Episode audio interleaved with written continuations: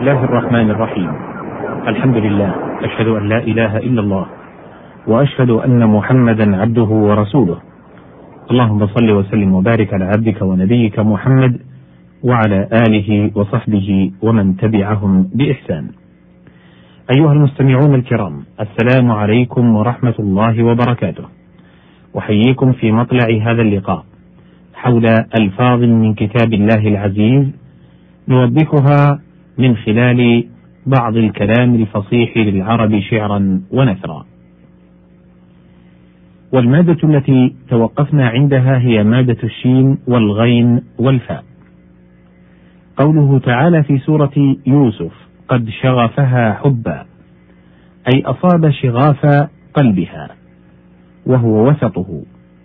وقيل الشغاف جليدة رقيقة تسمى غشاء القلب. قال النابغة الذبياني مكان الشغاف تبتغيه الأصابع. الشين والغين واللام. قوله تعالى في سورة يوسف في شغل في بل في سورة ياسين في شغل فاكهون أي في تشاغل عن أهليهم المعذبين في النار ينسونهم فلا يذكرونهم. وقيل في اشتغال باللذات عكس حال أهل الدنيا فإن شغلهم في كد الدنيا وتعب تعبها ولا لذة منها إلا بعد مشقة السعي في تحصيلها.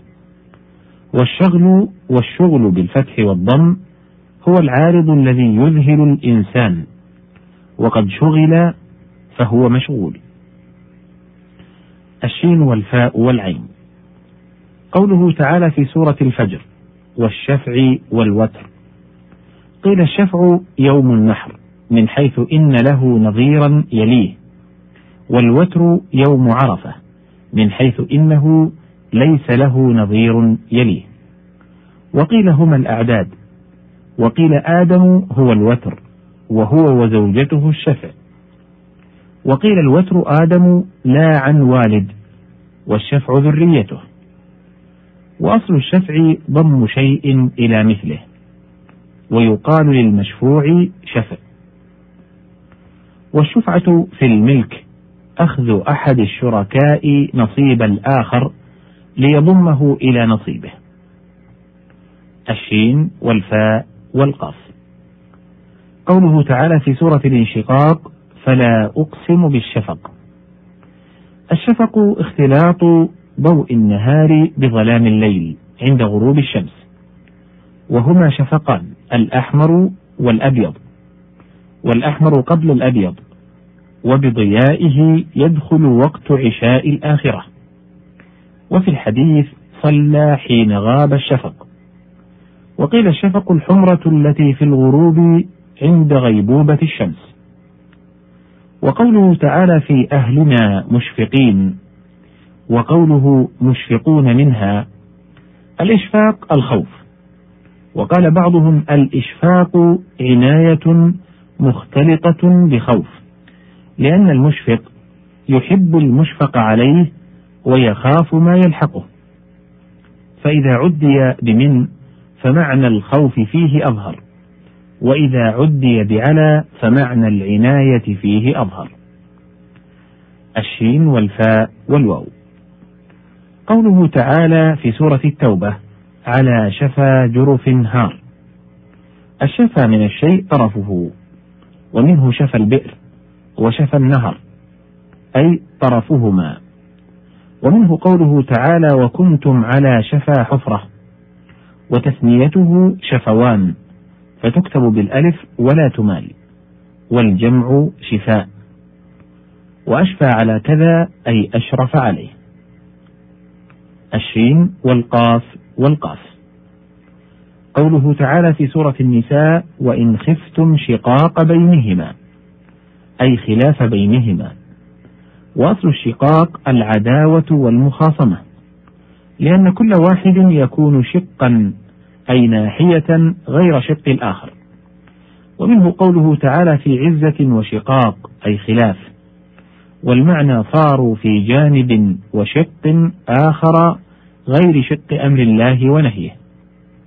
وقيل هو مأخوذ من شق العصا بينك وبينه وذلك أنهم كانوا إذا تقاطعوا شقوا عصا نصفين فأخذ كل واحد شقا. ويقولون لا نلتئم حتى تلتئم هذه العصا فسميت كل عداوة شقاقا باعتبار هذا الأصل. قوله تعالى شاقوا الله ورسوله أي صاروا في جانب وناحية غير ناحية الله ورسوله على معنى غير ناحية أمرهما ونهيهما. وقوله تعالى وانشق القمر المشهور أنه وجد ذلك معجزة له عليه الصلاة والسلام بمشهد عظيم انشق نصفين. وقيل هو يأتي قرب يوم القيامة وأتى بلفظ الماضي لتحققه كقوله أتى أمر الله. وقيل معناه اتضح أمر محمد صلى الله عليه وسلم. وقوله تعالى ولكن بعدت عليهم الشق الشقة هي القطعة من الأرض سميت بذلك للحاق المشقة في الوصول إليها. والأخ الشقيق ما كان من الأبوين كأنه شق أخيه وقطعة منه. قال أبو زبيد الطائي يا ابن أمي ويا شقي يا شقيق نفسي أنت خلفتني لدهر شديد. وقوله سبحانه وما أريد أن أشق عليك أي أحملك مشقة.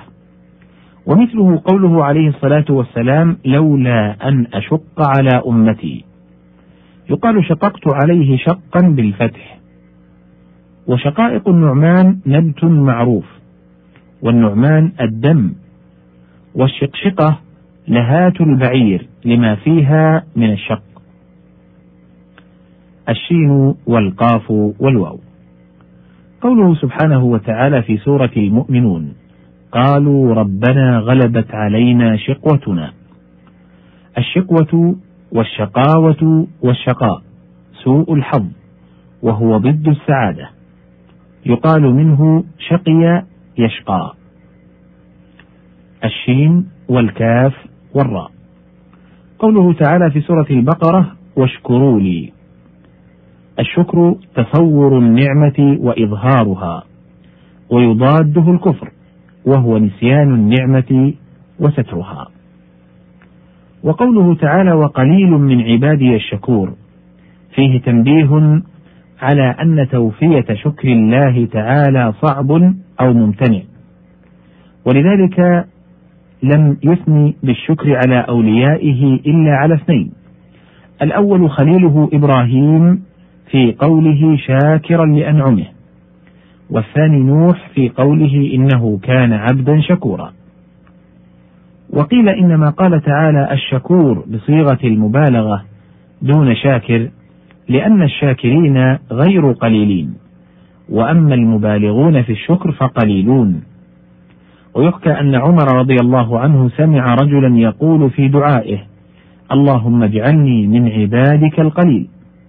فقال يا أخي ما هذا الدعاء؟ قال يا أمير المؤمنين سمعت الله تعالى يقول وقليل من عبادي الشكور فأنا أطلب أن أكون من أولئك القليل. هنا تنتهي هذه المادة وبنهايتها تنتهي هذه الحلقة. أشكر لكم طيب استماعكم والسلام عليكم ورحمة الله وبركاته.